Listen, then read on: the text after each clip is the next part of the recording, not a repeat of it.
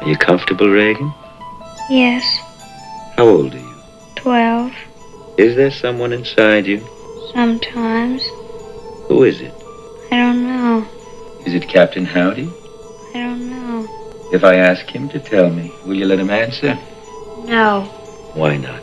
I'm afraid. If he talks to me, I think he'll leave you. Do you want him to leave you? Yes. I'm speaking to the person inside of Regan now. If you are there, you too are hypnotized.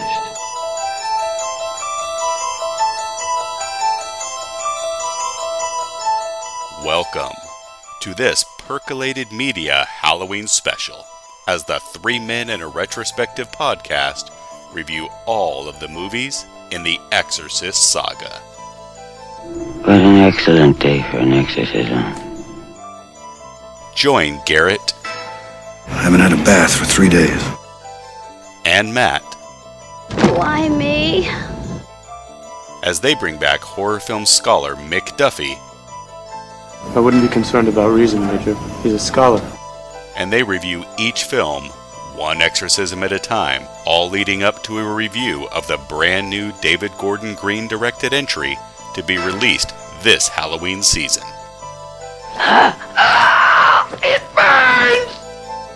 Does the original Exorcist deserve its title of being the scariest movie of all time? I cannot tell you it's forbidden. How will Matt and Mik react to their first time viewings of The Exorcist 2? And I hate it.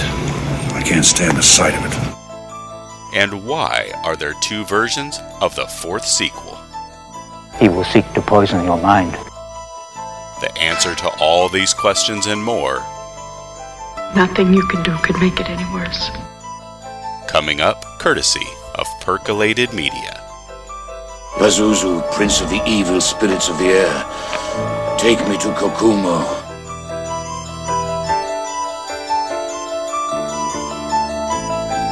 The Exorcist Believer released October 6th, 2023. Budget was $30 million, although it was a hell of a lot more. We'll get into it. Box office so far is $133.1 million, and this is directed by Pineapple Express's own David Gordon Green. All right, guys, we have reached the end of the rope, the end of the Exorcist franchise, at least for now. We are finally discussing The Exorcist Believer. Matt, you and I saw it a little over a month ago. Mik saw it yesterday, so it's extremely fresh. I watched it again about, I'd say, about six days ago. It's been on streaming this last week, so it's relatively fresh, and I have a ton of notes. Matt, how's it feel, sir? We are finally at the end of this retrospective. Is this feeling like Transformers to you? I think no, because I like Exorcist 3 more than any of the Transformers movies, but definitely it's kind of felt as soulless in certain ways when you look at how these movies were, were kind of churned out, especially the last two. And that pertains to this movie as well, because in full playing my cards out on the table, I had no desire to see this when it was even announced, let alone when I sat in the movie theater. You saw it in the movies. I saw it in the movies as well. My beautiful fiance gave me the big hell no when I asked her if she wanted to go with me. So I dragged a guy from work who had not seen any of the movies. In fact, his only exposure to this franchise was our review of the first Exorcist film, which is the podcast that was just released when this movie had come out. So we went and he went in completely cold. And the first thing he says is, "Do the exorcisms ever work in these movies?" And so, yeah, he could say he finally saw an exorcist film, and we'll discuss what we were thinking. But Mik, sir, you saw this yesterday. Were you the only one in the theater? This has been out a no, month I was, already. uh, there were five other people in the theater. wow. Um, yeah, it was great as well. I got to see how little I I think audiences in my country will care about Eli Roth's Thanksgiving. There was nothing but horror trailers before it, and um, yeah, the trailer for Thanksgiving just met with kind of uh, just deafening indifference. Uh, As was the trailer for something called Night Swim. Yeah, That movie looks bizarre, man. Yeah, I saw that trailer too. Yeah, so it was kind of um. I think this might have been preparing the audience for like things they're not going to be scared by. Uh, There's, there's no point releasing Thanksgiving in countries that aren't America because no one understands it. No one's thinking, oh no, the girl's being stabbed in the ear with little corn cob holders. No one's thinking that. They're just going, what is this? It's just, it's, people, people overseas know what Thanksgiving is, but they don't care about any of the sort of cultural, cultural ephemera surrounding it. But yeah, no, I think I think this is good preparation for the audiences to be um, equally bored and baffled by the, uh, the the film that follows. You guys just laying everything on the table already. Yeah. I want to keep mine close to the chest for now, but Mik, you know, you and I, we've discussed many horror films together. Yeah. Um, we never really discussed your wife, though. Did she go with you to this? Is she into the horror as well? Not not since we became parents, because usually, Okay. the, uh, certainly in the last year or so, the cinemas have stopped doing matinees. Cinemas now here only seem to really be showing stuff after schools are open, uh, or after schools have closed even. So it's kind of no longer possible to sneak out in the middle of the day and see a movie. So yeah, uh, we're usually going to see stuff by ourselves. You know, unless it's a Turtles movie and we can take the child. There you go. So, but um, she had no interest in seeing this. Um, her uh, complete lack of interest in this movie was a um, was quite something. And Matt, I'm assuming you went by yourself as well. Yeah, I married a scaredy cat. Or maybe He just has better taste than I do. And how was your theater, sir? You went opening weekend, right? Yes, I did. And I could have performed my own exorcism, and nobody would have complained because I was the only soul in that theater. Holy mackerel! You went f- opening weekend, and you were the only yes, person. but I went to a ten thirty in the morning showing. I don't know what happened now that I have kids. I hit seven o'clock. I, I can barely make it through a movie theater. I mean, part of that is just movies are too damn long nowadays. Yeah, says the guy who watched Killers of the Flower Moon and reviewed that. But but yeah, this was.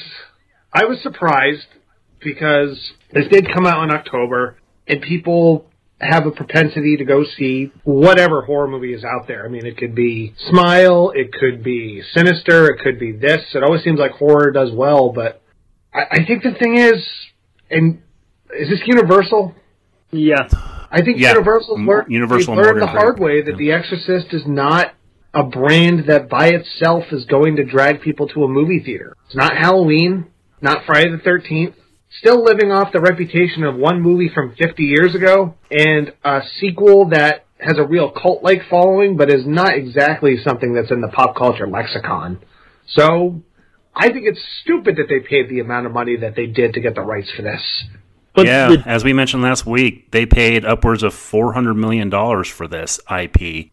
Well, I was looking at it. I thought, oh well, I thought, oh great, so like they own The Exorcist now and forever. Yes, that's clearly the deal. But that isn't the deal. It's just for the distribution rights to this film and the two sequels they're planning. That's it. So only for three films. Yeah, I thought, oh right, they must have bought The Exorcist Lock, Stock and Barrel, so well clearly at some point they'll do something like they'll do a TV miniseries remake or something, or they'll you know they'll have other ways they can monetize this. Maybe they're not taking a complete bath, but yeah, no, it seems to be 400 million just for the distribution rights to this film and the two sequels. That seems like a bad investment. That that that's insane. I, unbelievable. Yeah, this, Was this now? This was fresh off of Halloween, right? Now Halloween was a successful purchase by them, yes. and so they were probably riding those coattails, and they were thinking, you know what? If we get all these up, and maybe get a Nightmare on Elm Street as well, like we can do kind of what Michael Bay's Platinum Dunes did, what 10, 15 years ago, and just buy all these up and see what we can do with them, right? Yeah.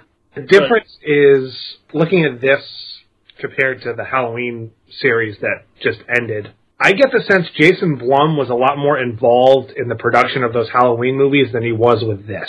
This seemed like one of those things to where they acquired the rights and he just kind of let David Gordon Green do it. But I also don't even know how inspired David Gordon Green was to direct this or if they just bought the rights and gave it to him because the Halloween movies were successful. I mean, the first one especially made a lot of money. You could point to COVID kind of hurting the last two if you want to make that rationale. Well, I read a few interviews with David Gordon Green, including one in Fangoria magazine when I was in Barnes and Noble about a week and a half ago. And you know, according to him, he was really keen on making this. He really wanted to direct it. He thought it was exciting that he, we can t- he- can take an existing franchise and kind of put his own twist on it. What, what was weird about that interview, I'm not sure how to take that interview because according to him, Ellen Burstyn, he had a conversation with her and it didn't take too much for him to convince her to come on board. And according to all other reports, that did not happen. She was against doing this movie until they, They gave her, dangled the carrot. They basically gave her the money to fund a scholarship.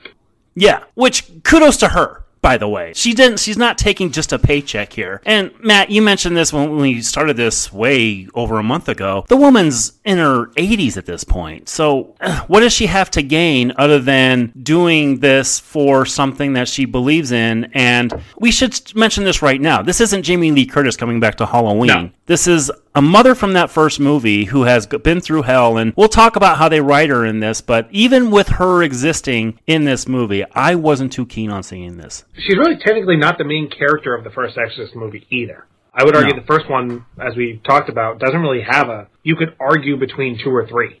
Whereas Laurie Strode, she's the clear protagonist, and they it's amazing they brought her back multiple times and people still cared. Whereas here, I feel like this was done to try to sell the movie to a certain niche audience and just. It feels like a checkbox with these frickin' legacy movies that we keep getting, where no matter how big or how small, whether it's getting Harrison Ford back for Indiana Jones or whether it's getting Ellen Burstyn back for this. You need some linchpin character from the previous continuity to kind of provide legitimacy. Yeah. It's like the uh, principle of apostolic succession, you know. But worse. But worse. All right. Well, we've discussed the making of this a lot throughout the course of this retrospective. Um, I want to encourage people to go back and listen to those. I think this has been a very good retrospective that we've done. We've really run the gamut, right? And that was my feeling when I sat down in that theater to watch this movie is I'm not looking for something to reinvent this franchise and me like it as much as the first movie. I'm looking just to be entertained, to be scared, to come in and actually see an Exorcist movie, unlike those two terrible prequels, and actually, well, according to me and Matt, Mik, you like the last one, but just to kind of come in and just enjoy what I was seeing and not think about all the internet backlash. And let's put this on the table right now. You know, when this is coming out, it was looked at as a flop. It was coming out against Taylor Swift. You know, it was coming out against that juggernaut and everything else. But it has made over 130 million dollars. So, uh, is it looked at as a success? Um, I don't think so. I mean, just okay. The film itself, its production costs are, are fairly modest as these things go, like thirty million, and it's it's done okay. But the fact that it's sort of attached to this huge, huge four hundred million dollar debt, you know, that that's an anchor it's never going to be able to overcome.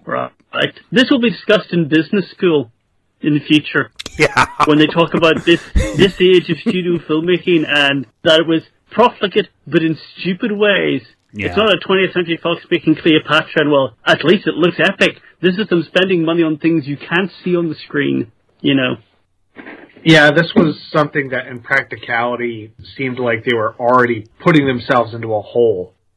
And I gotta say, one of the other hurdles this movie has had to overcome is that in the t- 50 years since The Exorcist, much like slasher films, we've had a plethora of exorcism movies. Yeah. Nothing as good as the original, and we literally just had one this year with Russell Crowe, and nobody went to go see that. And also, you're pigeonholed. There's only so many things you can do with this subgenre. Slasher movies have at least shown they can be kind of malleable as far as twisting some things and doing some different conventions. I mean, look at like Scream, but I I don't know if you could do a meta Exorcist movie. That'd be uh, that- that'd be pretty impressive if someone tried that. No, when you put one of these legacy sequels together, obviously the original creators are going to speak up about it. William Peter Blatty, she, he's been dead for about six years at this point, six, seven years. But now, according to legend, William Friedkin had a quote where he had heard that David Gordon Green was doing this. And he says something to the degree, and this was tweeted, so take this with a grain of salt, that he was going to come back and haunt David Gordon Green himself, possess him himself, something to the, the that nature. I take that as Matt, you and I discussed with Adam the Jack Nicholson story about how he tried to warn Heath Ledger before he became Joker, doing it because the Joker takes over you. I, I, I kind of feel like it's a Hollywood legend. I don't know if that really happened, and it feels like some internet reporter trying to just gain a little bit of steam. I don't know because William Friedkin was not afraid to speak his mind ever. No, he wasn't. I, I think there is some legitimacy to that. Maybe the context is a little bit different, but he, he's always been very protective of that first movie. Not that he ever had to apologize for it or anything like that, but he's talked shit about basically everything they've done since, with the exception of the third one, because him and Blatty were pretty close, despite the fact that they, they were kind of the Siskel and Ebert, a writer and director. They were. like it's like they tolerated each other, but I don't think they liked each other. Yeah, yeah. I think they had respect for each other for sure. Mik, how much credence do you give to that interview? Do you think that actually happened? I don't know. The the only thing that gives me pause about the story is that well, that makes me think it might be hundred percent true is that there's no dedication to William Friedkin in the end credits of this movie. Yeah, that's weird, right? I was looking for that too. Because normally, you know, even if the uh, original creators didn't particularly approve, you'd you'd still stick in a dedication, right? And there Yeah. not one, so I'm I'm wondering if he did say something. I mean, he was a um, uh, Friedkin, especially in his latter years, was not one to sort of uh, um, sugarcoat his feelings about things. So, um, so uh, you know what? I think we're gonna have to go the uh, man who shot Liberty Valance route with this, and. You know, if you recall the quote from the end of that movie, if the historical truth's less interesting than the legend, just print the legend. So, yeah, Yeah, when when the legend becomes fact, print the legend. that's the quote. Yeah. Yes, I need to watch that movie again. And you know, the Blatty estate has been outspoken too. Michael Blatty, his son, he was in a podcast interview. He called this movie a vulgar and pointless retread of the original film that also paints a cliched light on religion. So this movie has not gotten a lot of praise from the people who actually created it, at least their estates. Another thing that was going against it. Mik, do you think David Gordon Green cares about any of that? Did you, do you think he reads something like that, whether it's true or not, and he kind of takes that to heart? He kind of, to me, while doing those Halloween movies, it was kind of important to him to get Carpenter's blessing on those. I, I- he feels like somebody who kind of thrives on that. Would you agree with that? I, I don't know. Um, here's the weird thing. I've never met David Gordon Green, but I've had two weird professional intersections with him. When I worked in film sales for the British Film Institute, the week I started, they had just acquired his debut film, George Washington. Oh, wow. So I used to have to send David Gordon Green his royalty statements, and um, he never had any questions, so he never really emailed back. He seemed to be completely fine with that. But you'll recall around 2009, he made a a, a very misguided sort of stoner sword and sorcery comedy called Your Highness. Oh, yeah. And um, and that was shot. That was shot here. That was shot in the uh, Titanic Studios in Belfast and in and around Northern Ireland. And um, when that was in production, well, rather when it was gearing up for production, I got a really, really panicked phone call from someone I know who works in film here, who was in charge of the art department on it, and they reported that they were just getting yelled at for not having this list of films they were all supposed to have watched and have reference copies of to inform the look of the film. So I got this list, uh, and this, this, this person I know was asking me rather urgently. Um, it was like, Mik, do you have a DVD of Hawk the Slayer? Also, do you have Deathstalker 2? And it is basically this list of terrible kind of um, low budget early 80s sword and sorcery films. And um, worryingly, I had all of them.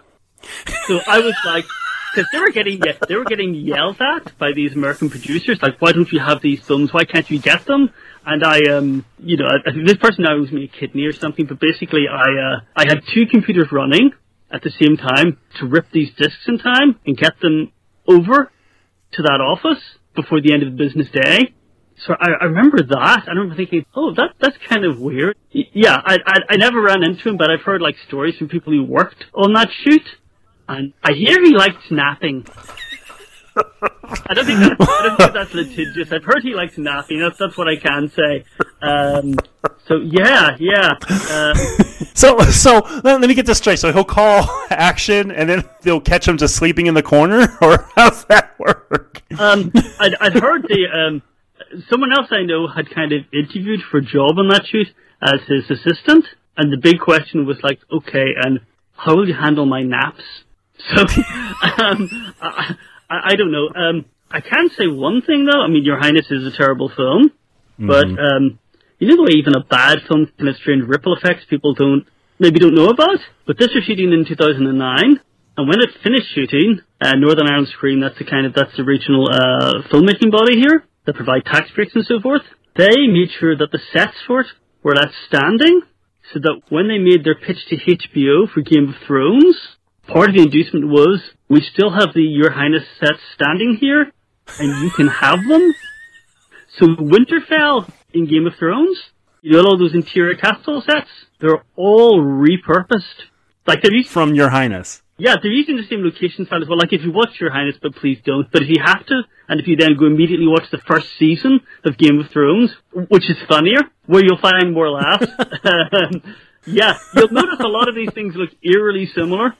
So, That is crazy. I had no idea about Yeah, that. yeah. So Game, Holy Game of. Thrones kind of hermit crabbed their way into, you know, um, uh, the things David Gordon Green had left behind. So, uh, um, you know, and that show employed a lot of people for like seven years. So, uh, you know, I, yeah, Wow. What an incredible story. yes. Has there ever been a director who has done comedies, as, as Mik calls them, stoner comedies or whatever, and gone into the horror genre? Matt, I can't think of any. Well- is, is, has, has there been a precedent Yeah, precedent well, with he this? didn't direct theatrical movies, but Jordan Peele. Oh, yeah.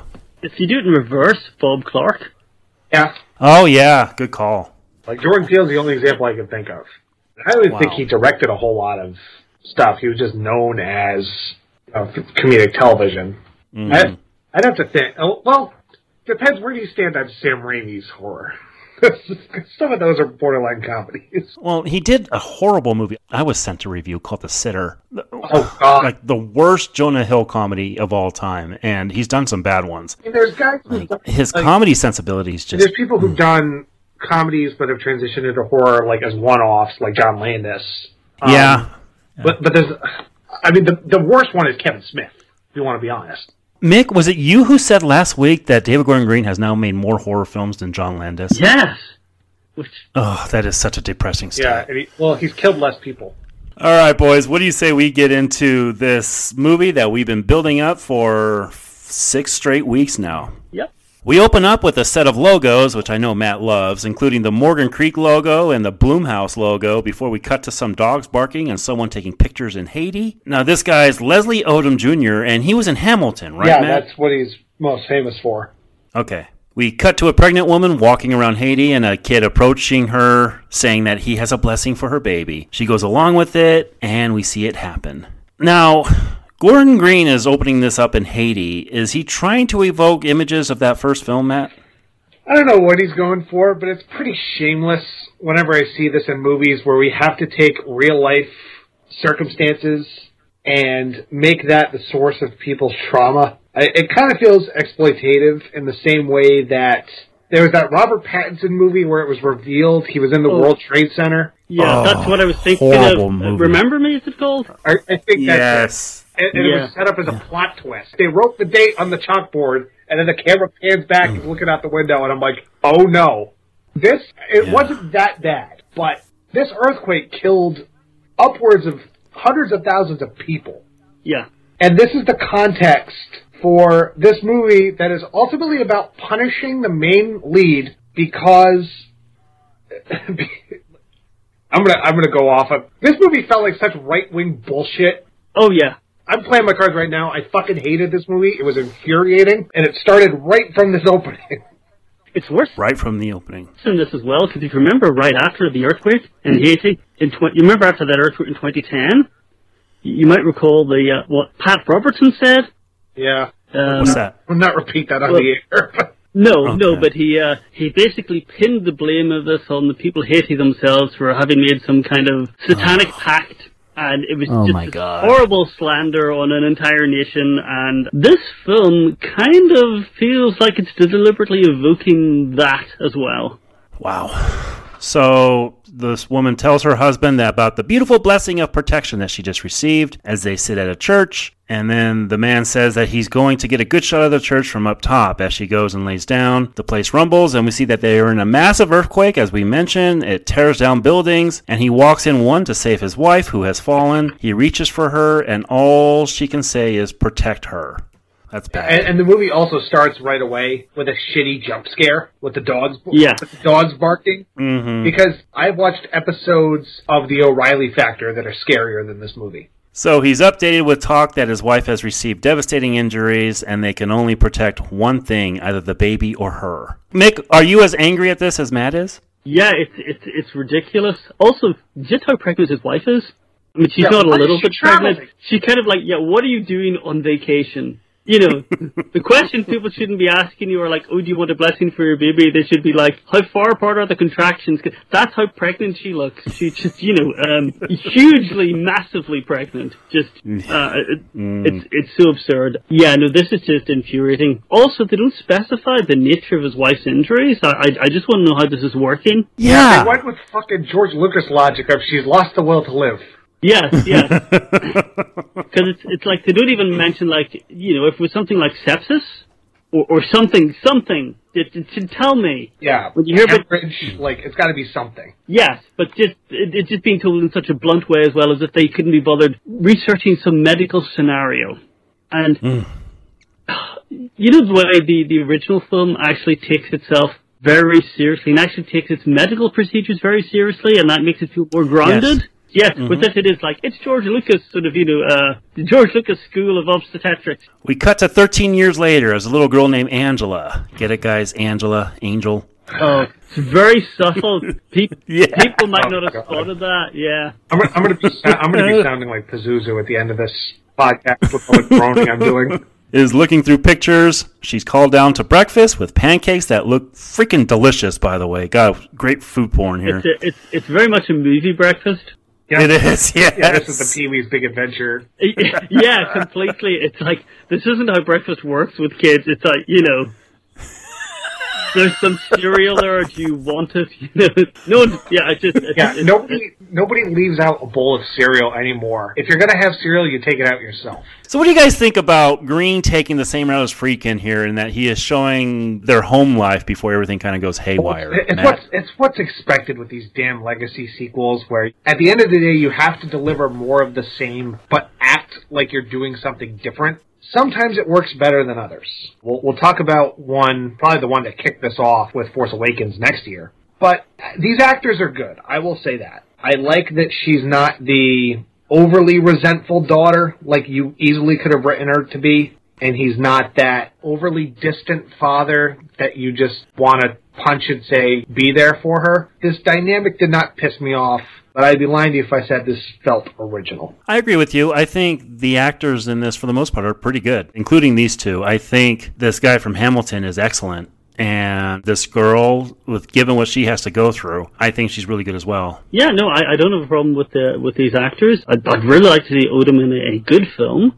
I I think if he was in a good film, uh, he might be astounding. Uh, I thought he was very good here working with this terrible material. And it's interesting that he's an actor from the stage, I'm guessing, if that's what he's best known for. Does that make him sort of analogous to sort of um, Jason Miller in the first film? Oh my god. It kind of does, right? Because we even see him box later. Yep. Yeah, yeah. So maybe that's what he's going for. Maybe I- I'll get this actor who's of an extremely high standard, but whom audiences haven't seen before on screen. Had nothing major. He, he did a lot of TV work. Like he, he had a role on CSI Miami, but almost all of his stuff is on the stage. And before this, the only other movie I had seen him in was well, actually a couple. He was in the Sopranos movie and the Knives Out sequel. So he's getting more work, which is good. And thankfully, he doesn't embarrass himself like Linda Blair did in the second movie.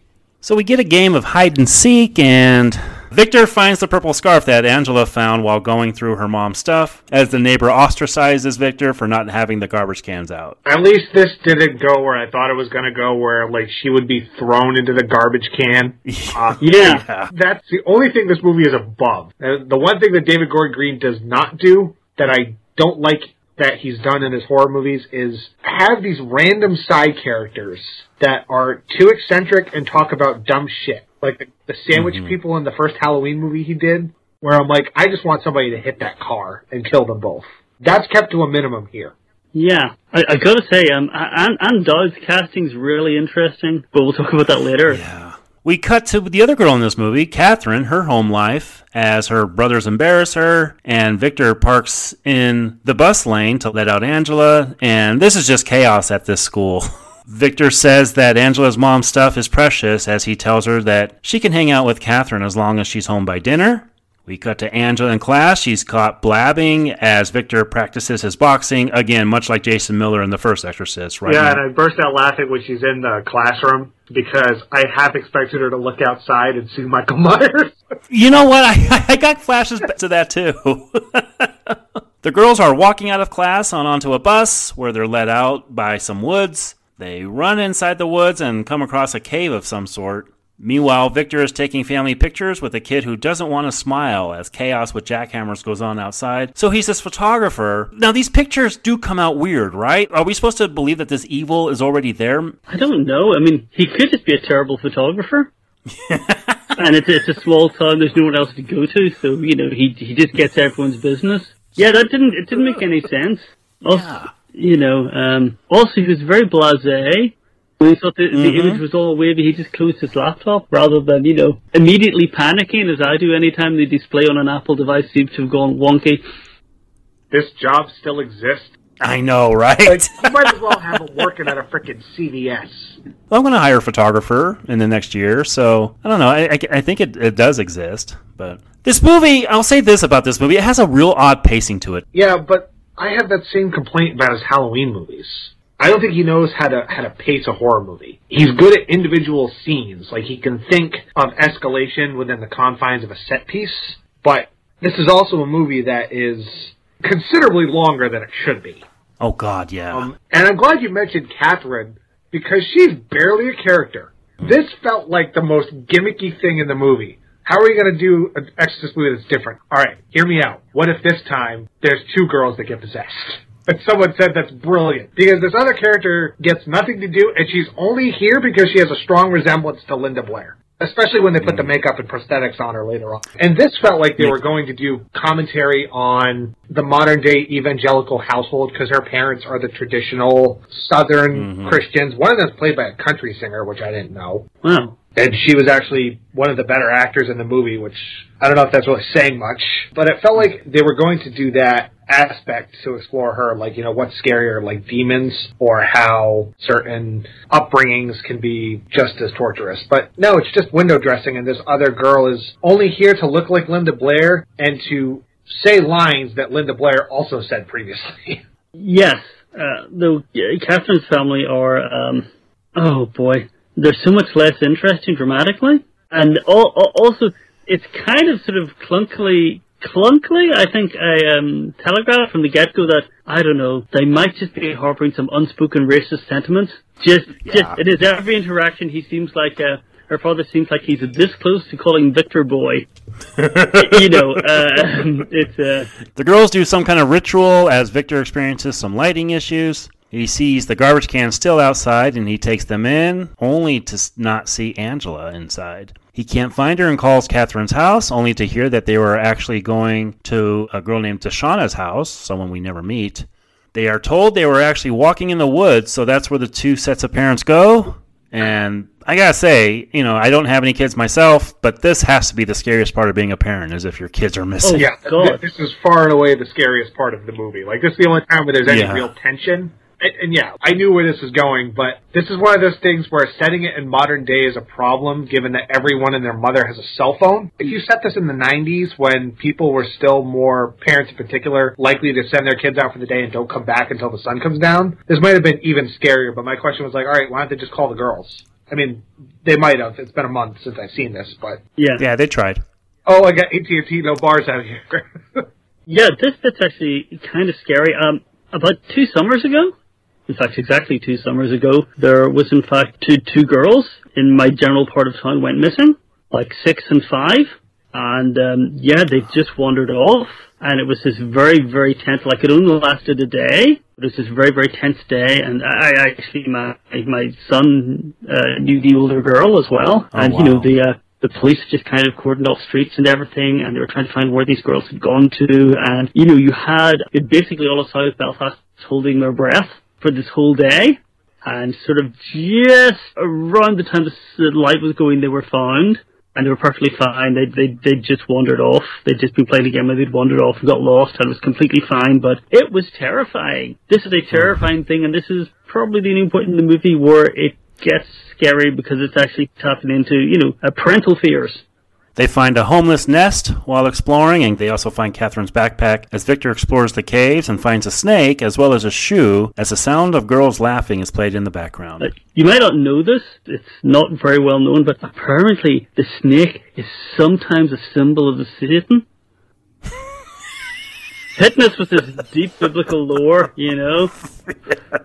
I feel like in a lot of ways, and the three of us are going to cover this gentleman eventually. Isn't David Gordon Green kind of the new Rob Zombie, where his movies are so polarizing, and people either love him or hate him? And the with what he did with the Halloween franchise, I'm not going to get my thoughts out on him yet. I know we're going to cover him eventually, but Mik, is that an apt comparison? Um, I'm not even sure it is. I think, well, I think one thing they have in common is that they both wear their influences very much on their sleeves. A lot of Zombie's films are basically, what if Tobe Hooper put everything pushed up to 11? And with David Gordon Green, I think every, you know, and we can group his films into different types, but, you know, the, the ones critics like are the ones where he's trying to channel Terrence Malick. His comedies are very much in that sort of, you know, uh, I think are very much in kind of an 80s VHS sort of stoner movie vibe. And, uh, you know, and his horror films are just, oh. His horror films were in love with how edgy they think they are, but they aren't. Mm-hmm. And he's constantly genuflecting to someone else's directorial styles or innovations. Yeah, that's kind of where I was going with it too. The cops show up as Catherine's dad can't stop bragging about his daughter and is getting really impatient with the cop as they try talking out what exactly happened to the girls. The cop livens the situation by saying the good news is they left together, so chances are it is just girls being girls. Victor goes home, and we cut to each place the girls went to as Victor places missing posters on telephone poles Yeah. and newscasts with the missing girls are played. Um, I like I like the clash here between Victor and Catherine's dad, because Victor's using a staple gun to put the notices up properly. We see Catherine's dad with like a roll of sellotape, Yeah. and I just I think I thought that yeah, they don't agree on nothing. this is how stark the difference between these two men are, you know. Um, Oh, also, that sellotape's no good. That's going to come off. if it was masking tape or you know duct tape, that that would be better. But yeah, regular sellotape, that's just gonna you know peel off if it's sunny or come off if it's raining. I, I missed there's one line as well. I think it was Catherine's mum talks about them going to the woods and says something about they could only have been going there if they were going to cavort with dark forces or something. There's some ridiculous line to that effect that um, that sort of killed me. There's a very small- so you're saying there's a chance. yeah. Now, Mik, I didn't catch it. Did they show where they are here? Is this Detroit? No, I think this is supposed to be like somewhere in the south. This is, you know, It's uh, Georgia, I think.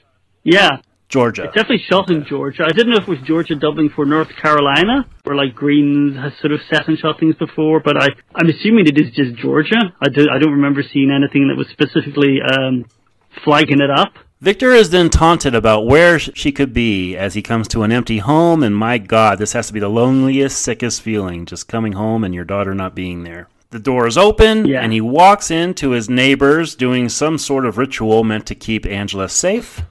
Yeah, th- this is the point where the movie just, I, I don't know, its treatment of religion is mm-hmm. just so strange and odd to me. Yeah, it's like they realized, okay, we know the first movie's about a crisis of faith, but we don't know how to replicate that without just doing the same movie again. So we're going to sprinkle in religion, but don't understand how to incorporate religion whatsoever. Well, let's not forget, too, David Gordon Green also brought his buddy Danny McBride on this as well. So he is a co writer on this, and I don't know, I'm seeing a lot of the same problems I had with that Halloween series where stuff's just not connecting. You know, and that religion is an excellent ex- example of that. They don't know how to handle this. No, they, they don't, and you know the extent to which Catholicism is so sort of incorporated into just sort of the fabric of the first film is great. It's not incidental, and here all of the religious references feel kind of sort of infide- incidental and surface level, and also straight up weird. I mean, he seems he seems very blasé that this is happening in his house. You know, I would be uh yes. Yeah, Ah. it's, it's Yeah, so yeah, he does- he- that it might as well have also said their house is built on an Indian burial ground, and that's why shit is happening. We cut to some sort of farm as a kid finds a cow laying down and he tries finding a kid of some kind to help it. He rummages through the barn until he comes across the two girls curled up in the barn. and we're never going to find out how they walked 30 miles. For a movie that spends its entire first half trying to explore the mystery of what happened, they don't give you a single goddamn answer. And, and No. get it? Disappeared for three days like Jesus. I wanted to nail myself to a cross halfway through this movie. Victor races through rain filled traffic to greet his daughter at the hospital. She tells her dad that she thinks that she's been only been gone a few hours and when it was actually three days. We see that the nurse who works here is actually their neighbor, and the doctors say they need to examine Angela, and we're seeing both girls being examined at the same time. So was Green going for the Friedkin thing of spending time at the hospital while not finding out what's going on? It's the same thing, yeah, right, this Matt? is one of those story beats that you have to do because it's a legacy sequel, but it's also trying to be a remake. Yeah, no, a- absolutely. I uh, I quite like the next couple of scenes, if only because the film is uh, the film very temporarily uh, sort of almost becomes sort of like the Appalachian version of Picnic at Hanging Rock. you know, with everyone asking, "What happened to these girls? Where did the girls go? What happened?" You know, I I quite like that. But my brain's wandering. You know, my brain was wandering through this whole film. I was thinking, I was sort of imagining kind of a Southern Gothic version of Picnic at Hanging Rock and how much better that would be. And you know, and then I was thinking about Victor's pea coat and how great it looked, and how much I need to get a new one. Just, just all the thoughts not pertaining to the narrative I'm supposed to be engrossed by. the doctors find that there's no signs of distress and no signs of sexual assault, and the police say that both their stories are consistent in that they got lost in the woods and eventually just cooped themselves up in the barn. Once again, Matt, not saying exactly how they ended up all that way. So, I, I- I guess it's uh, Pazuzu power. Yeah. Or is it? We don't. Well, that's one of the weird things about this movie. They don't say the name Pazuzu. No, but they they're don't. so steadfast on it being the same demon. It's like when Bond was not allowed to use Blofeld, so they had to use Blofeld stand-ins, like Stromberg Yeah. and Drax. That's what this feels like, where they had 90% of the right, and William Peter Blatty is the Kevin McClory where he just fucked everything up. Both girls ask if they can go home, and we cut to Victor tucking Angela in. She says that she went into those woods trying to talk to her mom, and since Catherine reads the Bible and goes to church, she thought she could make a connection to her. In what part of the Bible does it say you have to go in the woods and do some kind of satanic ritual? We see little hints of the actual connection that she made as she tells Victor to leave her alone. We cut to both Catherine and Angela having the same kind of visions as Catherine asks if she can sleep in her mom's bed tonight. Angela wakes up and starts flicking lights on and off, asking what Victor said before walking off. He checks the power box before electrocuting himself on it, and he serves her a breakfast containing Rocky Road because why the hell not, as he says, though Angela is having a hard time waking up, and we see that she has wet the bed. Playing this beat again, right, boys? Yep. He leads her to the tub, and I recently took the Shining tour up at Estes Park, and this tub looks almost exactly like that one. and knowing David Gordon Green, I don't think that's a coincidence, is it, Mik? I don't know. I mean, it's uh, you know, I remember in, in in in my parents' house. I mean, they got rid of it thankfully, but they also used to have a horrific kind of avocado green bathtub and bathroom that looked like the one in The Shining. So I I don't know if this is a deliberate reference or just the last time the house was remodeled was 1979. I don't I don't know. Um, but I I like the fact that we're concentrating on the important things like the story and being gripped by it. And, not, and not being distracted by is that bath like the bath in the shining master storytelling you know The story isn't exactly doing his job now. The water isn't exactly the cleanest either, as Angela grabs the scarf and takes Victor down. She screams, Where is she? as she falls and convulses. We cut to her cursing in a hospital, much like Regan did, right, Matt? Sorry, I was having my Didn't own psychic visions of watching better movies. And they strap her down as they take pictures of her messed up fingernails and body. Catherine, meanwhile, is in church being praised for being found, and the look she gives doesn't indicate her being happy about that fact. She's so unhappy that she leaves the church and then comes back only to loudly and repeatedly utter the phrase, the body and the blood, the body and the blood. This was in a lot of the promotional materials leading up to this because I was able to pull this clip in order to put it in the intro and outro. And I gotta say, the scene didn't really do much for me. This was unintentionally funny. Yeah it's it's not it's not scary it's also trying to be like the scene in the original film where Regan comes down the stairs at night and interrupts interrupts the sort of the grown-ups but Catherine doesn't do anything as interesting as pee on the uh, floor or telling the astronauts that they're going to die up there uh, There's nothing like that here. She should say something to the Nope. preacher that should be terrifying to him, but she doesn't really. She just seems unwell. Parents are once again at it. Catherine's mom says that something happened out there that made an evil spirit enter their body and they brought it back with them. Matt, you're saying this is a country singer, huh? Yeah. Or Mik. Mik, are you the one who said Oh, I that? said- Somebody I said that.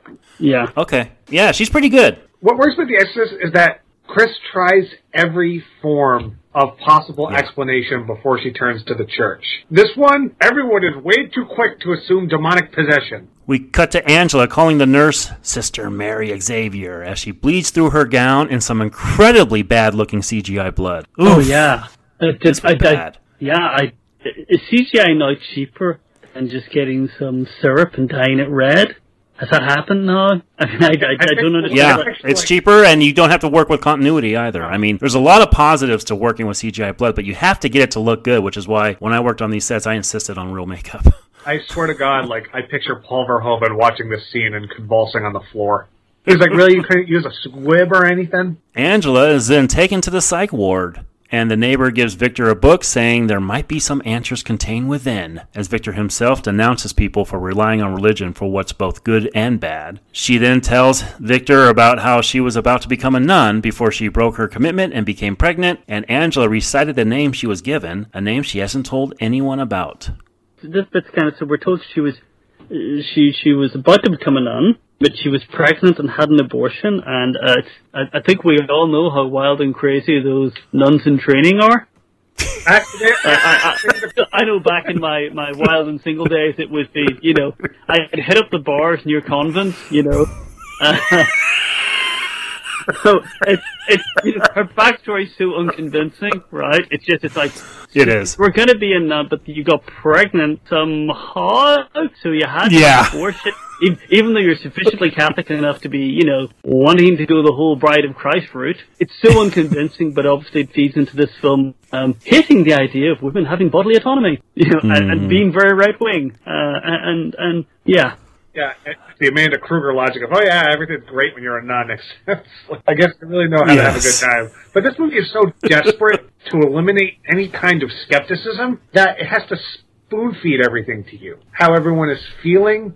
They have to mm-hmm. visually showcase the possessed girls. There's no room for ambiguity, and it hurts the movie. Now, we are exactly halfway through this movie, and at this point, I have no idea which way my review is actually going to go. It's going more to the negative side, but what about you guys? Matt, I'm kind of getting a feeling from you. Mik, are you having at least a little bit of a good time here? Uh, no, actually, just as we got to this scene, first scene of the uh, psych ward, I've got a fitness Uh-huh. watch, and it's the sedentary alarm went off. I looked at my watch, you know, my boss made a noise, and I looked at it and it said, "You've been sitting for too long," and I was like, "Yeah, yeah, that's." you know, uh, The power of Christ compels you to get up and take five steps. oh god, yeah. Just, um, so yeah, that, that's how I felt at this point. I'd been sitting for too long. God, this movie just really, it, yeah. Anyway. Victor starts reading through the book he was given, and sure enough, we are seeing some things recounted that we saw played out in the first film. And Victor starts doing some research on who wrote the book, and it is Chris MacNeil. Shout out to the art department for making Chris MacNeil's book look exactly the way that book would look. You know, there's an aesthetic that kind of new age books have, Yeah. and they they've kind of nailed it. The color choices and font, it's a um, no. That it's perfect. And this is when that electronic version of that score that Matt feared so much starts playing. Matt, I thought of you as soon as this started playing. Of course, there's a new version of Tubular Bells. Yep, I threw my hands up and I said, "God damn it, you win! You, have you have shattered all my expectations of what you were going to do, and it immediately set me off. And I'm like, all right, this is the demarcation line where this movie's going to tumble even further. And sure enough, it does. We see Ann talk to a priest who we're meeting for the first time, by the way, about someone she believes is in trouble. And we cut to a beautiful beach house guarded by a dog and is inhabited by the one and only Chris MacNeil. Ah, the return of Ellen Burstyn. Now, again, in a Fangoria interview, Green said that he worked really hard to make sure his pitch was perfect, and Burstyn was really open to returning. But as we mentioned, they pretty much had to offer her the moon, and she took most of the profits and put them toward the funding of an MFA scholarship for actors at Pace University, where Burstyn is co-president. Here she is, boys. Uh, she's here for 10 minutes, maybe. What do we feel about Ellen Burstyn in this? You know, it's, I can't remember who said it, but it's like that old joke, you know, about an actor promoting a movie and saying, "When I saw how well written the paycheck was, I just had to do it." It's it's that she's a um, oh lord, she's she's a terrific actress, but you can just tell she doesn't want to be there. Nope. If if we hadn't already had Blue Beetle this year and Susan Sarandon's performance in that, I would say this is the most disengaged I've seen a name actor in a movie this year. A similar a similar energy. I like. Right, I guess I'm doing this, and also it makes no sense. Uh, it's kind of, a, I was thinking about this. So he thinks his daughter might be possessed, so he's going to talk to someone else whose daughter was possessed. And on, on the face of it, that makes sense, yes. But if he's kind of already come to that solution, why are you talking to somebody who experienced this thing but didn't solve the problem herself? It's like Yeah. um, my sisters uh, once lived in a house where there was a house fire and the house got gutted. But if my house catches fire, I'm not calling my sister. You know, I'm, I'm calling you know the, the, the local fire station. you know, I'm not going to go. Sis, weirdest thing. What would you do? You know, Yeah. uh, it, it feels like a weird step. Such a stretch. They are stretching this more than fucking taffy. It is about ready to break. And yeah, I, I, I'm exactly with you, Mik. I think she's not engaged here. She's here to kind of give this movie a little bit of credibility, but she is kind of walking through it like Brando was in that Superman movie we talked about, Matt. This does not feel like Ellen Burstyn wanted to be here. What do you think? Not only is this par for the course for every legacy character, where not only do we have to bring them back at they're old, their lives are as miserable as possible. Because she's estranged from her daughter because she published the book. Even though the whole point of the first movie was she wanted it to be a secret because it would ruin her career. Not only that, it is a disconnect from the rest of the movie because her scenes are played so deathly serious. And they're undercut by shitty dialogue later on. And the most infuriating line I've heard in a movie in a long time since the X-Women line in Dark Phoenix where I wasn't allowed in because of the patriarchy. Oh, God. Even though Yeah. Mhm. the first movie, she's not allowed in because it's about her putting her faith in other people. Not to make a woke statement to try to earn brownie points from moviegoers. Go fuck yourself. Yeah, I rebelled against that line too. I thought that was ridiculous. I don't know what she was thinking by saying that line, and it makes no sense to this character. Well, it's also a line that rings a little hollow if you check the credits for this movie and take a note of how many uh, women are heading departments or in leadership roles in the crew. Really? It's it's one of these things you can say to this line in your movie, but I think if you were really sincere about overturning the patriarchy, um, you know, you'd have more than just your costume designer being a woman, you know. Chris says that she wrote the book wanting to tell people that they can survive traumatic experiences and thrive afterwards, but her daughter Regan never forgave her for writing it. How was that thriving? Your, your life is Yeah. gone your life has gone to shit. I mean, do we find out why her daughter didn't like that it was written? I mean, w- was it the prose? Yeah, I- I don't think so. Style? Like- you know, it's like, Mom, these paragraphs are too long. You know. I don't know. Like we see a couple videos of her on YouTube going on talk shows and things at the time, which is another bad bit of CGI work, by the way. A lot of this just it just doesn't make any fucking sense. No. You know, like we aren't told why Regan is rebelling against her. Hell, we were told that Linda Blair wasn't even going to be in this movie. We'll get to that later. as but soon, as, as, the soon as I read that, I'm like, oh, she's going to be in here somehow. That is the worst poker face you could possibly do. Yeah. and she was on this set, but we'll talk about that here in a bit. But I just do not understand why they had to write this in, other than the fact that they had three movies in mind, and maybe we were going to solve that by the end. But the end of this movie kind of negates all of that. The only reason I can't call this the worst legacy betrayal and performance is because I thought Linda Hamilton was so much worse in that Terminator movie she came back for, and she's in that considerably more. At least Ellen Burstyn took the money and ran. it's like she did the bare minimum and gets taken out of the movie. Victor tells Chris that he wants to help his daughter as she had helped hers. Chris goes to Angela, who is exhibiting the same type of breathing that Regan exhibited, and Angela goes to the window to say she is waiting for you. They go to Catherine's house, and Tony starts talking about God punishing them. Chris explores more, only to find Catherine running upstairs. She goes to her and says that they've met before, and Catherine asks if she is looking for Regan, and if she dies, all she has to do is ask. So I thought Ellen Burstyn was going to be here for these advisory scenes, and that was it. But no, she is going with him to these girls. Yeah. Yeah, why, why does she feel compelled to drive with him Yeah. cross country? Like, it's not like she was in the room when the exorcism happened. Exactly. What kind of guidance are you expecting her to give? You got what you needed. She probably could have given you references, maybe a publicist. This is so dumb. And all Pazuzu can do is be a troll. He's not. Yeah. he's not scary. He's not enhancing his legacy. He's just doing the same shit he did 50 years ago, which is a great summation of this movie. Well, again, it's it's the whole not making sense thing. It doesn't make sense for her to be present It's just, it, it, it yeah, it, it's baffling and stupid, and I guess she's just there so they can say, this is an Exorcist sequel. It's not like one of those Yeah. horror films that has exorcism in it, but isn't an Exorcist sequel. That seems to be the, the primary purpose for putting her in this film, and for using tubular bells. It's, you know, what, is, what, what hmm. branding can we insert? That's it, you know.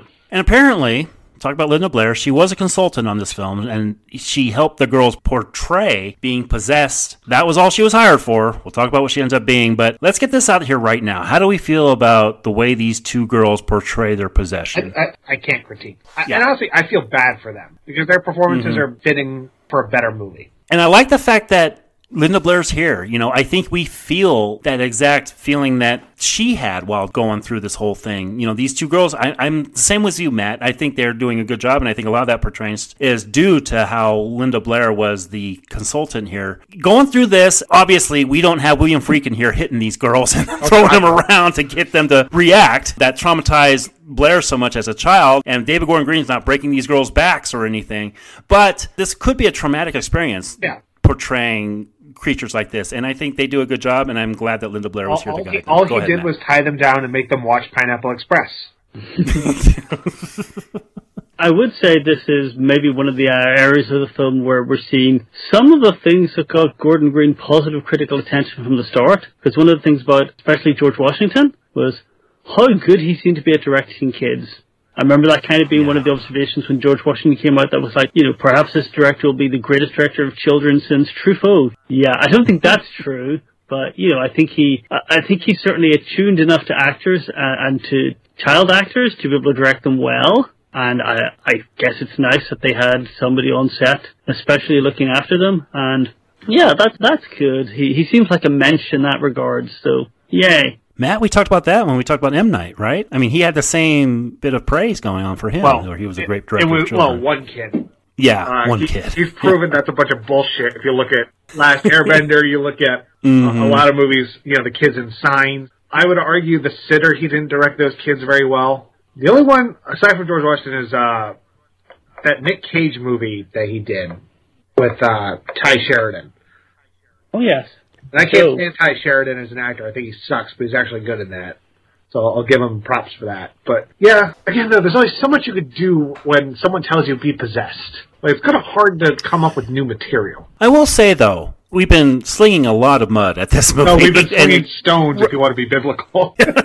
and rightly so. But when we do see these girls later on, when they're tied to this chair, Gordon Green does a lot of things with the camera, and we'll talk about once we get there. But there's something very unnerving about how he is shooting these girls in circles and talking through their possessed voices to these adults that has really stuck with me and unnerved me since I saw this movie, and that is the biggest compliment I can give it. So I'm with you, Matt. I think they did a pretty good job. Chris says that she renounces the demon as Catherine convulses on the bed, and Chris says that in the name of her beloved daughter Regan, she commands that Catherine be released. Holy shit.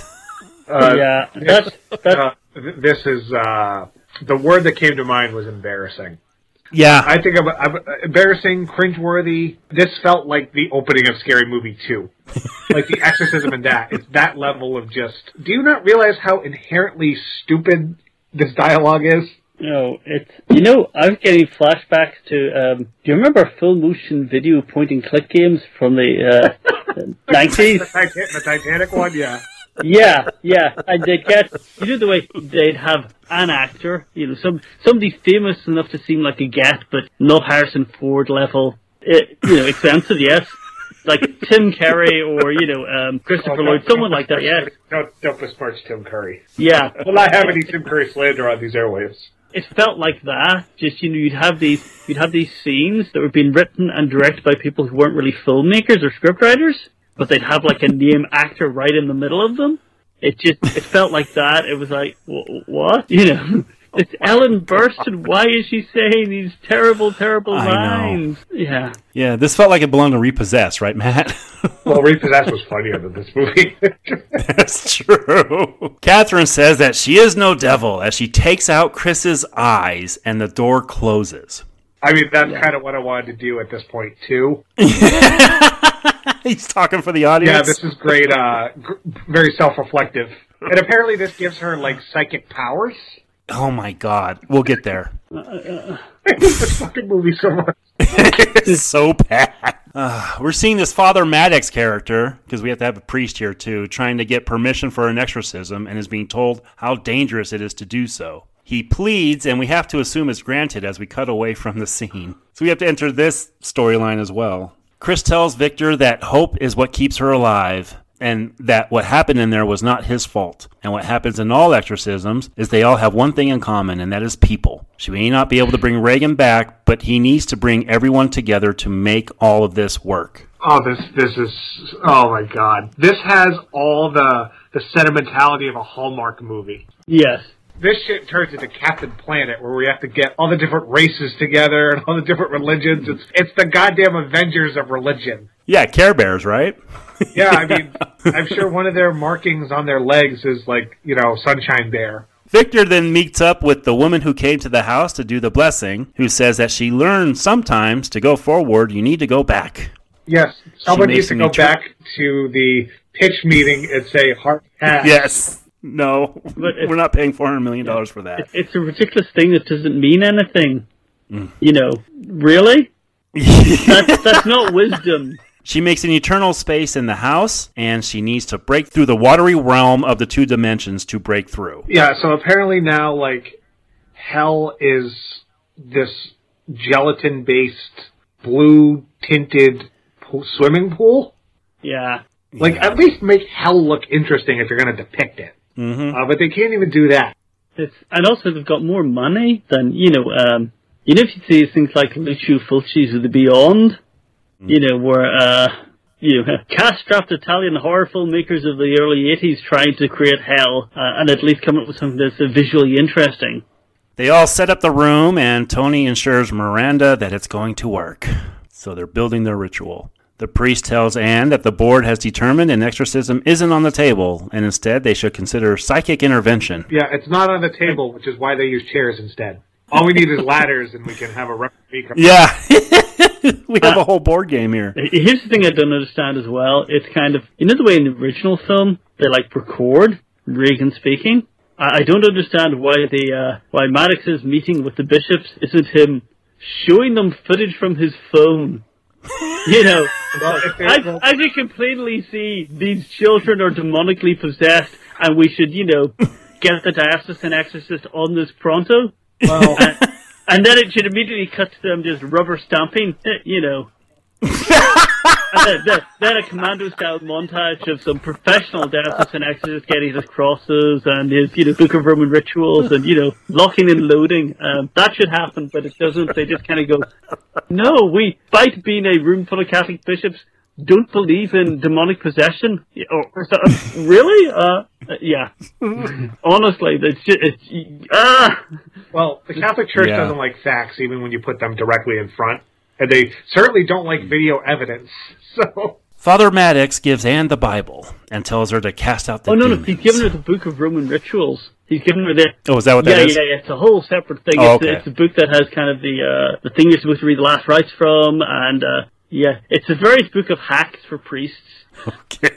yeah, well, it's, it's basically all, like, everything that a priest does, like baptism, confession, matrimony, it's all in the, the Roman ritual.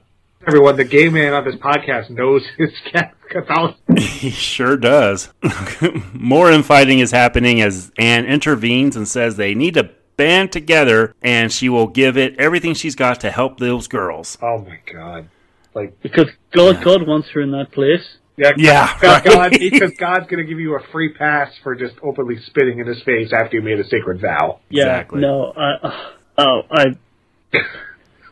You, you know, it's the way she just gets cooperate immediately. I, I was raised Catholic, but I, I grew up in the um, what is the ecclesiastical capital of all Ireland.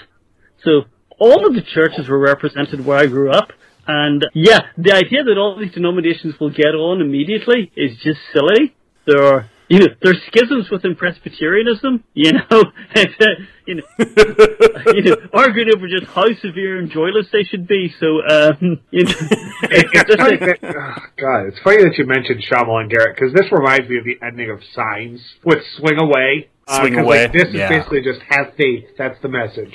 They all go inside as we hear that the smell has gotten worse and that their hearts are beating in sync. We hear that their vibrations are strong and they put on a protection spell. Yeah, they're they're in sync because I wanted to go bye bye bye to this movie. Ann starts the exorcism as the demons smile, and Ann gets a face full of pea soup. Yeah. We get we check that Yep, off the I, I pulled out my notebook and crossed that off, and I'm like, all right, Yep. I think they covered everything. oh, we'll oh, get no. something else here in a bit. See, at, at the exact moment the pea soup moment happened, yeah, I was sitting mm-hmm. there, and you, you know, the thought that went through my head was, is Chris MacNeil still an actress? I mean, is her? Yeah, no, I'm thinking about the because I'm going like, is her ocular injury? Yes. Is she still acting? Because then she'd still have SAG healthcare. Yeah. like, has, has she earned more than twenty six thousand dollars in the last year? That, that's what I'm thinking about because I don't care. I'm like, I, I still don't care now. I'm thinking about the logistics of of a, a supporting character. You know, uh, yeah, medical bills. Oh. Yeah. Uh, yeah, peace too. You're thinking of everything except this Yeah, scene. yeah, yeah, playing all the hits, I'm I'm so unsurprised, you know. Oh, that's fantastic. I was sitting there going, who tiled that ceiling because everything's so out of place. It's not even the same base of color or texture. Just, yeah. oh god, clearly they were not. The the devil was not in the details with this movie. No. Like Get- this movie's all broad strokes.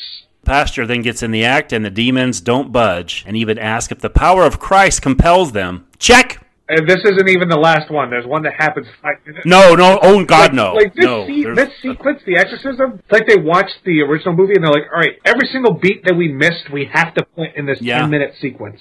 And it's so like cliched, they might as well have a fucking Rocky montage of the priest preparing. we had that last film, remember? Yeah, that's true. I mean, they gave him a fucking Captain America entrance. Yeah. Which made me laugh harder than anything in Repossessed. Angela looks at Victor and says, You don't believe, as she laughs, and the house is shaking. More rituals happen as something is dispensed from Catherine's mouth. The CGI bug? Really? We're going to br- pull this yeah, out? I'm like, Silence of the Lambs was 30 years ago, people. yeah. And they start shaking again, and flammable vapor emits from Angela's mouth. Good thing nobody was vaping. Uh, I, I feel like there should be some kind of moral panic about teens and flammable vapor coming from their mouths. It should be on the news, and, and the news should think that it has some kind of name that the kids all call it, which they really don't. But the parents should be concerned. I, I just, yeah. Victor dumps the water that came from the vapor as we see burning crosses, and when he gets back to the room, Angela tells him that he never wanted her, and we're seeing flashbacks to when he made a decision to save his wife and the baby lived instead. I could not believe they made this a reveal. Yeah. Way to throw your main char- your main lead under the bus. right? like it's once again, it's so like this movie is so anti-abortion. It might as well be sponsored by Fox News. Right. And this whole thing is about testing him. If he, the whole moral is like God is punishing you because you didn't follow His plan. It's that same like signs. Mel Gibson's character, his wife is killed because he left the faith. So the demon decides, I'm ready for this, boys? They all need to make another choice. One girl lives, one girl dies. Yeah, I half Yeah. expected the TV to come on and fucking jigsaw saying, "I want to play a game." It's funny you mentioned that, Matt, because that's my next note. I can't believe they did a Saw thing here where they're making them choose. Um, but it's not just a Saw thing, it's kind of like a hackneyed prisoner's dilemma thing. Yeah. And oh god, you know, this is exactly the point where the movie, um, or I, I I think Blatty's writing has this very sophisticated weaving of the theology into the narrative, without it feeling as if he's actually proselytizing, wh- which is good. But with this, this is basically a Jack Chick comic. I mean, this is this is it, right? This is the uh, yeah. well, if you if you are unfaithful, God will smite you immediately, or you will face eternal damnation for some arbitrary reason, and it will be it will happen instantaneously. It's it's that. The girls then both say in their normal voices, choose me. And then they're pleading with them in normal and demonic voices. And Victor and Miranda say they won't choose. This is when Father Maddox emerges. Oh, Because that, that was the weirdest reveal, Oh too. god, they, they should have because, had the fucking John Williams Superman theme play. right? I was thinking the same thing. So they're having this dilemma. Okay, who do we choose? Who do we choose? And then, like, this heroic theme comes on, and here comes the priest saying his ritual. I was like, I could not believe Well, this. I, I just It's a good thing we're reviewing pro wrestling now because this is like when the when the babyface runs in to make the save. And much like that, much like wrestling, there's a fucking swerve that the devil pulls at the end. A twist, so we say. The whole bit where he comes in, all I could think was just, you know, Harrison Ford saying, "Okay, kid, let's blow this thing and get home," you know, or whatever the line is in Star Wars. It's, it's that. It, it's, the character we thought wasn't going to turn up to help has suddenly turned up to help because we have that troop card and we, we we needed to sort of you know get it out of the deck and play it.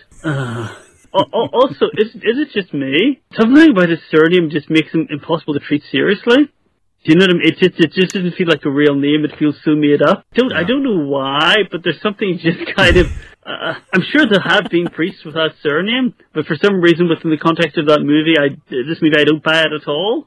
I think it's maybe he doesn't have a first name. Yeah. Uh. So Father Maddox starts the exorcism. The girls are suffering, and I've been sitting here waiting for a head twist this entire movie, and here we get it as it happens to this poor priest. My God. No stone unturned. This is also when the theme shows up again.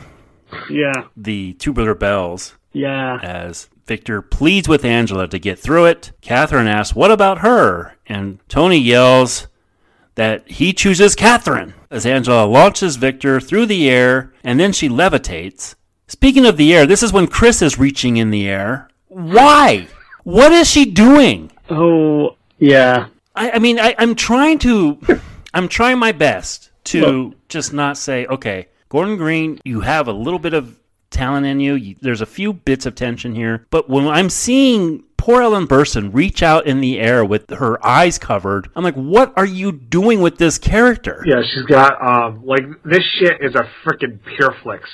Oh, God, yeah, it's it's that. It's a, um, did you see the, uh, you probably didn't, but there's a, um, the film Heaven is Real? I did. See, I reviewed that. I had a written review of that movie of all fucking things.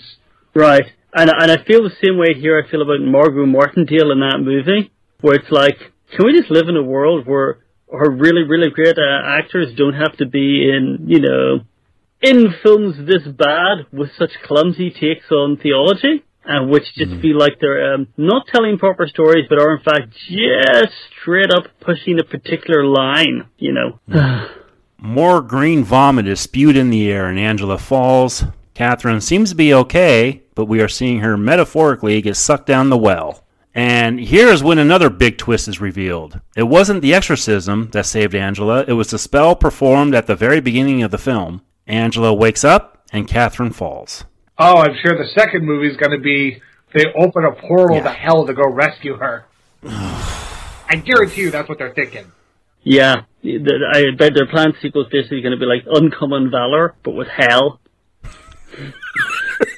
so actually, I've just said that, and that actually sounds like an awesome movie. Um, so, uh, it does sound pretty that cool. I, I, actually, I would pay to see a movie that was Uncommon Valor, hell. Um, God, they're just going to no, remake Ghosts of Mars. Oh God, yeah, no, this is just this is just absurd. I'm just kind of yeah. Um, I'm, I'm trying not to laugh out loud at this point. Like if this, if the cinema had been entirely empty, I would have. I'd have just I thought the people next to me were mildly invested in, in the narrative, so I didn't want to ruin it for them. But yeah, this is just silly. Yeah. You know, that's a great way of putting it. We see remnants of what happened as Angela's vitals are all checked. We cut to Ann saying that evil is the devil, making us give up all our hope. We see Angela in school as Tony and Miranda try recovering from what happened, and Victor visits his wife's grave. Who's laughing? Is that you, no, Nick? Oh, you know, because Ann's speech is like, "Oh, people get over this," and you know, the you know, they'll come to peace with this. And it's like, I don't think Tony and Miranda will. It's going to be like, marriages can overcome difficulties, yes, but mm-hmm. I don't think you got our daughter dragged down to hell because you decided that someone else's child should die in her stead. You know, I, I don't think there's any coming back from that. I don't think I don't think this is a thing you can resolve by like having a cup of coffee down at the diner, which is how they're framing it. It's like, yeah, well, yeah, this is not something you resolve at your counselor. Yes. Also, yeah. their preacher was there. He saw it, right? yeah. Like, this is going to be really awkward at like the church's next pancake social or whatever it is they do. you know, it's like, oh yeah, Tony, yeah. Uh, he's forever going to be the guy who thought like, you know, you could make a compact with a, de- a demon. You know, just really, uh, he'd have to leave town, surely. You know, um, God, just it's just, just it's just so stupid. Also, Ann's whole speech is ridiculous. You know, the whole it's as well. The community's more important than fitness. Community's the main thing, and like, no, no, communities can also themselves be terrible and evil. Neo Nazis form communities. you know, um, terrible people who wish us harm form communities, and you know, and they have a camaraderie, uh, you know, with each other. It's a, it's an, it's an absurd position, and um, like you know, the original film, you know, talking about the power of faith, and at least, at least that makes some kind of sense. At least that's not, at least that's not as idiotic as this movie is. Oh boy, I had Matt. I don't remember the last time we've had Mik this fired up Matt, about it's, just, it's, it's, the- it's you know it's it's the ever thing. It's the callously using the sort of the Haitian earthquake as it's you know Mhm. that's just a little bit of backstory. Then also evoking the terrible thing Pat Robertson said about it, but not critiquing. Yeah. And then yeah, ju- just see everything else. Also, so many talented folk here seem to just be kind of phoning it in. Um, like the score. I don't know. I like a lot of David uh, Wingo's scores, yes. But this one just, I don't know if you'd seen the film Take Shelter. yes, But it seemed to be recycling a lot of that movie's score. interesting. I thought the score was okay. I, I thought it had moments. Yeah, I, I don't know. Um, I think I suppose it's, you know, when something's bad, we try and uh, pick at every single element to see if that's the thing that's making it taste terrible. Mm. When it could just be everything that's in the soup, not one particular item, you know. Matt, Yeah, I just wanted the movie to be over. we're almost there. Oh no, So- they have one last middle finger to, to Oh, give. yeah. Yep. We see Catherine's empty desk, and then something that was actually spoiled for me. We see Regan reuniting with her mom. So we figure, you know what? We have Linda Blair on set. Can we convince her to come on? Because she was in a lot of interviews saying, I'm not going to be in that movie at all. They have asked. I am saying no. Another one. Here she is. Mik, what'd you feel about seeing seeing this scene after they had built it up earlier in the film? Oh God, you know it. It isn't. There's, there's, no emotional catharsis here. It's a sort of entirely expected, you know, cheap legacy sequel thing to do, uh, and seeing them both briefly uh, play a scene together again. It's like Exorcist dinner theater, you know. It, it's you do that thing it's like a. Uh, do you remember those people in that role from decades ago? Well, now they're playing it again, and you can see them live in your town. But they're older now, and they're tired, and wish they didn't have to do it. It's that. Uh, I hope One they more. paid her a lot. You Yeah. know, I, I hope this was a large paycheck. Uh, it's a good thing we're talking about a Catholic movie because I wanted to just yell shame as this happened because it was so. It was like the last gasp before my soul left my body. Because I'm like, all right, you have every piece of low hanging fruit you picked up off the ground and took a massive bite out of. Every fucking nugget of shit they pulled to make you be like, hey, remember the original movie? I'm like, yes, I remember it. But that doesn't make it good, and there's no context for their reconnection. All right, and that's when we get credits for The Exorcist Believer, one of our most entertaining reviews we've ever done. I gotta say. Yeah, and I thought for the the movie was going to end with Angela's eyes flashing yellow, and she'd still be possessed to leave the Oh, jeez. Oh, I was like, I was waiting for it, and it doesn't happen. I'm like, well, at least that's one thing that didn't happen. I'm kind of glad it didn't, but I thought that's what they were going to pitch. Oof. That would have No. been better, you know. that would have been if it's just gone full schlock, but knowingly. Or you have Pazuzu jump in the classroom, or push Leslie Odom Jr. through a door like Freddy Krueger at the end of Nightmare on Elm Street. Just something dumb. The teacher's doing the roll call, you know, Yeah. and then you know, All right. yeah, then Yeah. then we notice there's a new student called Gregory Pazuzu or something, you know. Uh, I've no idea. Or, or jo- John Boorman. oh God, yeah. All right, boys. Scale of one to ten. What do we give The Exorcist Believer? Mik, unleash, sir. Yeah, it, it's getting nothing. it's it's it's it's getting. You're giving it a 0 giving You're it giving it exactly what I gave New Mutants. yeah, I'm I'm giving it a zero. It's a um, Wow. it's just you know here's the thing. Gordon Green has made comedies, so he should be aware that this film's kind of a big idea, which is you know uh, multi-denominational interfaith people uh, in exorcism. Yes, You should know that that's a being played for laughs at the end of Repossessed. And it's also kind of the entire premise of, I don't know if you saw it, but there's this a um, horror comedy from, I think about 10 years ago now, called Hellbenders. Oh yeah, I remember that. Movie. Yeah, with Clancy Brown and, uh, uh-huh. Yeah, and that's it, that's it. It's the team of elite sort of uh, demon fighters, but they're from, you know, there's a Lutheran, there's a Catholic, there's a Pentecostal, they're, they're all there, uh, and that's kind of the joke. Um, so the idea that he would play this completely straight without realizing that it's a absurd and b being mined for comedy already is is the thing that pushed me to giving this a zero because otherwise it was going to be a one. But it's it's it's a zero, so you know. Uh, worst Exorcist sequel. Worse than two? Yeah, yeah, considerably worse. Yeah, it's, it's one worse, huh? You at least gave two of one. Yeah, yeah. it's- For the logo. Yeah, for the yeah, that's right. This this this doesn't even have any good logo foo going on. Um, Oh. All right. Nick's given his score. Matt, what about Uh, you? well, I'm not going that low, but please don't take my considerably higher score as a ringing endorsement of this movie, because it's not. Even with my expectations being what they were, which is to say virtually non-existent. This was so much worse than I could have possibly fathomed, and in my head it was kind of the worst case scenario for what this movie could have been. Uninspired, rehash, embarrassing implications about trying to make a message and it comes off as tremendously misguided, poorly mismanaging your legacy actor. And the only reason this is not the worst Exorcist sequel is because the heretic exists. I can't call it worse than that. But I do think this is the, if you remove that, this is the worst one by far. With the prequels, at least you could say they were two different attempts to tell the same story and there was some either interesting ideas or some cool visual stuff in the case of Harlin's movie. There's none of that here. There's nothing in here I can endorse, and I'll give my thoughts on Hallow- his Halloween movies.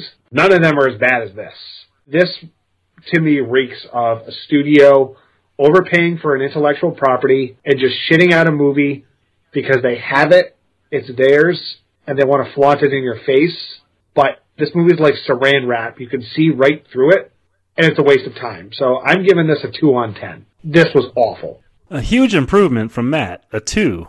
We've had a zero and a two. Wow. God, can the Children of the Corn movies get this bad? There are many reasons to wish William Friedkin was still around.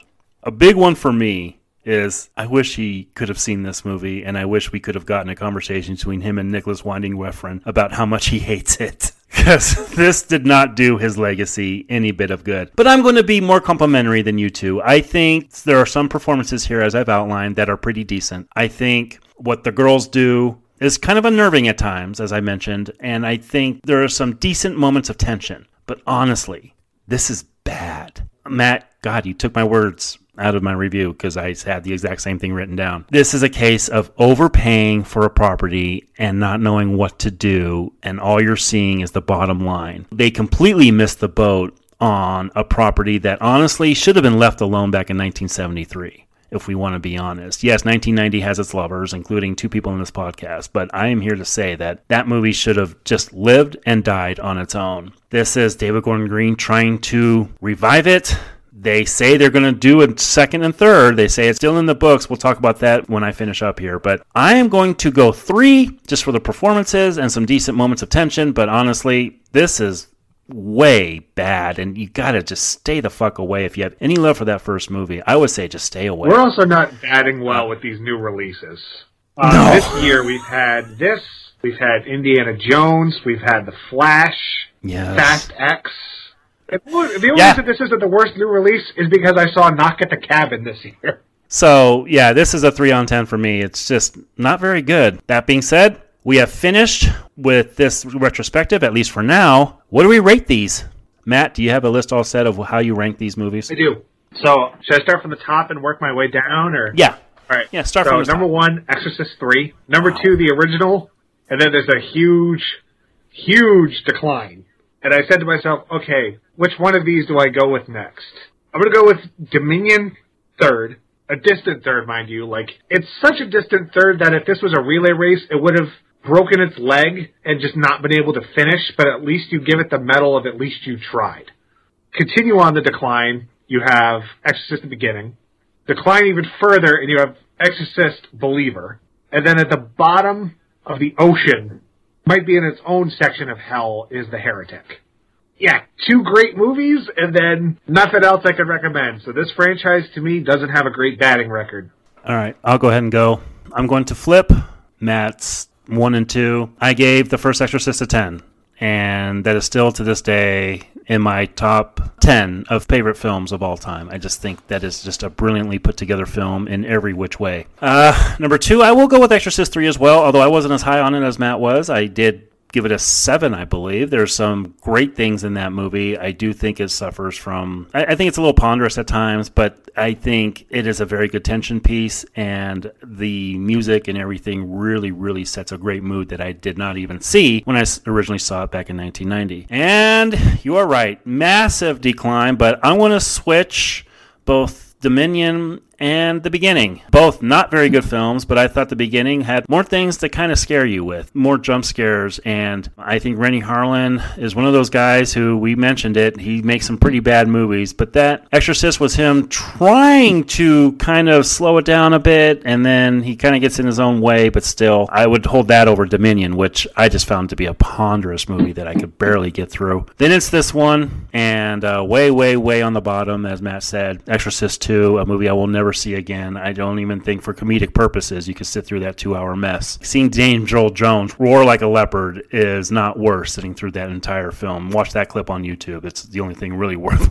seeking out with that movie. And so, yeah, Exorcist 2, very bottom. All right, Mik, do you have your list? Okay, I'm going to go joint first Exorcist and Exorcist 3. So, uh, I, so they're tied for first. tied for first. Uh, wow. Third place is Dominion, uh, and again, uh, you know, it's uh, it's much less effective than either of those two movies. But you know, it, it is third. Fourth is the beginning. Fifth is is gonna have to be Exorcist to the Heretic, um, which I didn't think was gonna happen. Yeah, you know, uh, because that that that's a movie I don't like. But uh, this, I think, uh, Exorcist Believer, just by virtue of having such strange, um, such strange um, and I think a very noticeable anti-abortion sort of message. I think that that's what tips it over for me. I, I just despise this movie's messaging. Mm-hmm. So yeah. Mm. Yeah, it's a it's a sad end to this retrospective, which I was really looking forward to doing, and I think we did do a very good yeah. set of shows. Honestly, I think these shows have been great. And Mik, my friend, I mean, this guy, he, he takes naps at night in order to do these shows, and we wake him up in the middle of the night for him to jump on these calls. And my friend, you have been nothing short of remarkable on all of these shows. I want to thank you, sir. It's been a joy going through these with you. Yes, thank you kindly. It has been it has been fun you know. Uh, it has been fun. Yes. Hopefully, though, you know, we don't have to look at any more of these. That was going to be my next question. Matt, they have grossed over $100, $100 million. Do you think there's any way we get another one? They're saying there will be, although what they're saying is it might go straight to streaming. Based on that logic, I would be led to believe that there is a second movie, but only as a streaming release. I just don't think the reception in either front justifies another movie. Like, this is the problem when you say, oh, this is a trilogy, when we know you're full of shit. Because so many franchises, like Terminator, failed at this three times. What makes you think you're going to be able to do it? So, no, I have, if it's going to happen, it's streaming, but that's the only instance. Like, if Netflix picks it up. And one more order of business. Matt, this new release didn't go very well. Hopefully, next week's will. Why don't you reveal what next week's review is going to be? Oh, it's been the movie that we're told is going to save cinema. And speaking of bringing people back, you know, we, we had to get Mr. Jeopardy himself to close out a retrospective we did last year uh, because there's a new Scorsese movie out, and we said his name three times. So Ganeri texted us saying, "Hey, we doing Killers of the Flower Moon?" And I told Garrett, I said, "Yes, if it comes out," because I didn't think it was actually happening because all we had was that one production still for the longest of time. The show is almost as long as the movie, so I'll put that out. Um, but I think it's, it's going to make for a very candid discussion about the movie itself. Very much so. And uh, Mik, you're not off the table yet, sir. We're we're bringing you back. We have a couple things in mind for you next year. Um, and as I mentioned, Rob Zombie is going to be on the table, and you might be coming back for Halloween again. Always a joy having you, sir. Thank you very much for joining us and making time out of your schedule to come on with us. Because, like I said, it, it, seems like to be kind of a pain for you. like you say, okay, I'm going to take a nap. Wake me up in an hour. Yes, and it's shift uh, work. Pretty shift work. Pretty amazing, sir. I want to thank you. And until next week, when we bring back Canary to do Martin Scorsese's Killers of the Flower Moon, Body in the Podcast, Body in the Podcast, Body in the Podcast, Body in the Podcast, Body in the Podcast.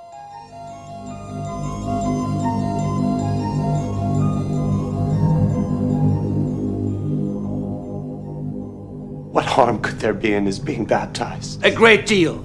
Those people hate and fear Checha. Do you want to expose him to further danger by having him join a religion they equate with evil? Oh, say it. Say it, Mariner, can't you? The work of Satan. It's the work of man! Why can't you accept that? Because my only concern is the eternal soul of that young man. Thank you for listening to this episode of the Three Men and a Retrospective podcast. You really don't want me to play, huh? No, I do. Captain Howdy said no. Join us next week for an entirely new review.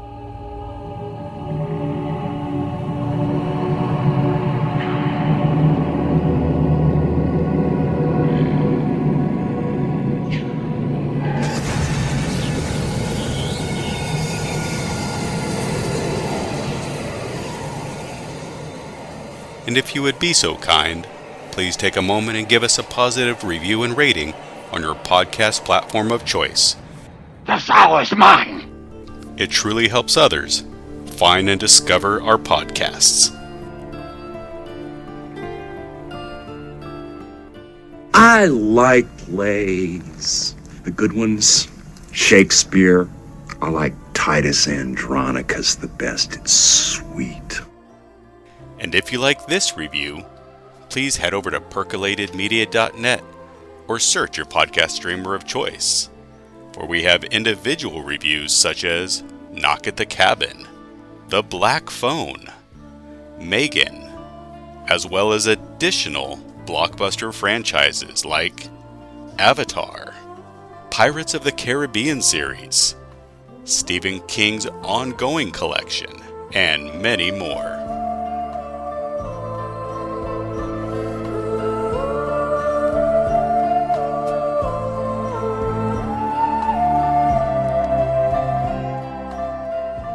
He has work to do, much more. The Three Men and a Retrospective podcast is produced by Garrett, Matt, Adam, and Nathan.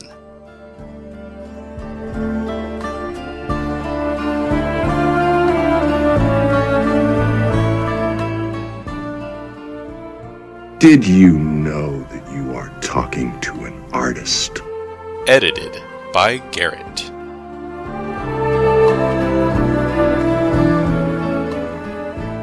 Once the wings have brushed you, you're mine forever. Voiceovers by Adam.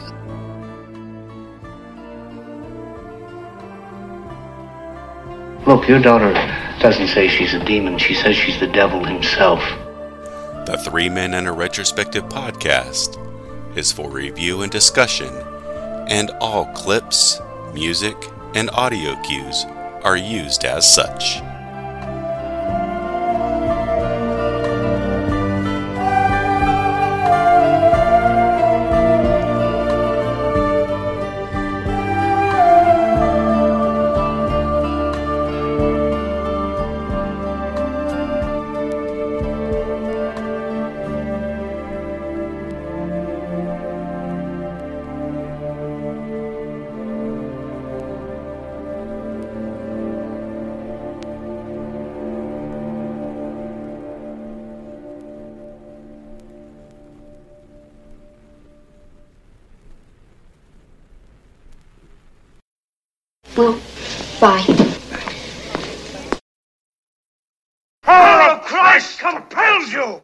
Mik, was it you who said last week that David Gordon Green has now made more horror films than John Landis? Yes.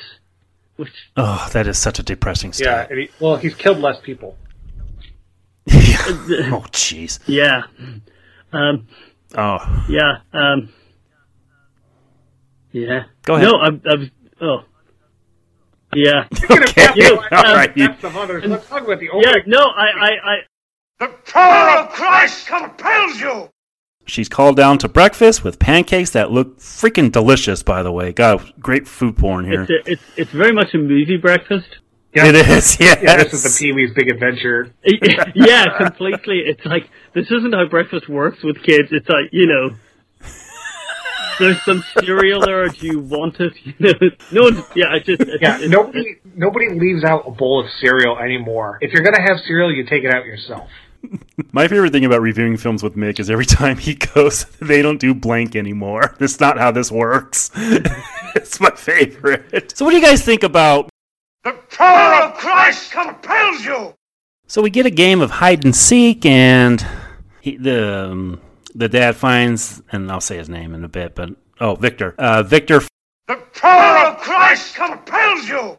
and Angela recited the name she was given, a name she hasn't told anyone about.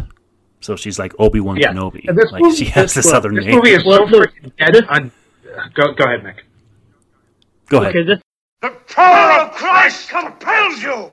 And Victor starts doing some research on who wrote the book, and it is Chris MacNeil. um, And this is when that electronic version of that. Oh, go, I'm sorry, Mik. Mik, go ahead. You're going to say something. yeah. Shout out to the art department for making Chris MacNeil.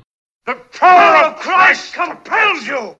God, this movie just really, it, yeah. Anyway, Hold on, my cat's pulling on my mic cord here. Okay, I'm going to ask for a wireless mic for Christmas. Um, Victor starts. The power of Christ compels you! I'm sure one of their markings on their legs is like you know Sunshine Bear. Mik, you're going to say something. Go ahead. no, it's just that it's oh, it's, it's just. All I, right. I just want to sigh wearily. Uh, yeah. Victor then meets up with the woman who came to the house to do the blessing. The power of Christ compels you! It's a ridiculous thing that doesn't mean anything. Mm. You know, really? that's that's not wisdom. Victor then meets up with the woman who. Oh, I already said that. Hold on. I'm losing track because we keep we keep uh, stopping here. The power of Christ compels you! The whole bit where he comes in, all I could think was just, you know, Harrison Ford saying, "Okay, kid, let's blow this thing and get home," you know, or whatever the line is in Star Wars. It's, it's that. It, it's, the character we thought wasn't going to turn up to help has suddenly turned up to help because we have that troop card and we, we we needed to sort of, you know, get it out of the deck and play it. Uh, I can't believe you did a Harrison Ford impression. I mean, like if Oh, he was, like it, it would be shortened to if he was watching the movie, just going, "This movie blows." yeah. Uh, al- al- also, is is it just me?